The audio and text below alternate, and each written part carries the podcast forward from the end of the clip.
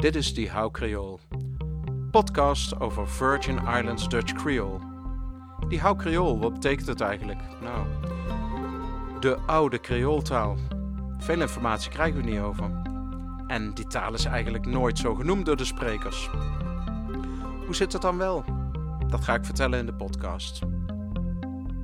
Ik ben Kevers van Rossum en al vanaf de jaren 90 bestudeer ik deze taal.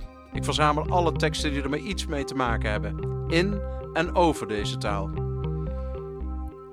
Er is een hoop te vertellen. Niet alleen over de oude teksten, maar ook bijvoorbeeld over het veldwerk dat gedaan is om deze taal beter te bestuderen.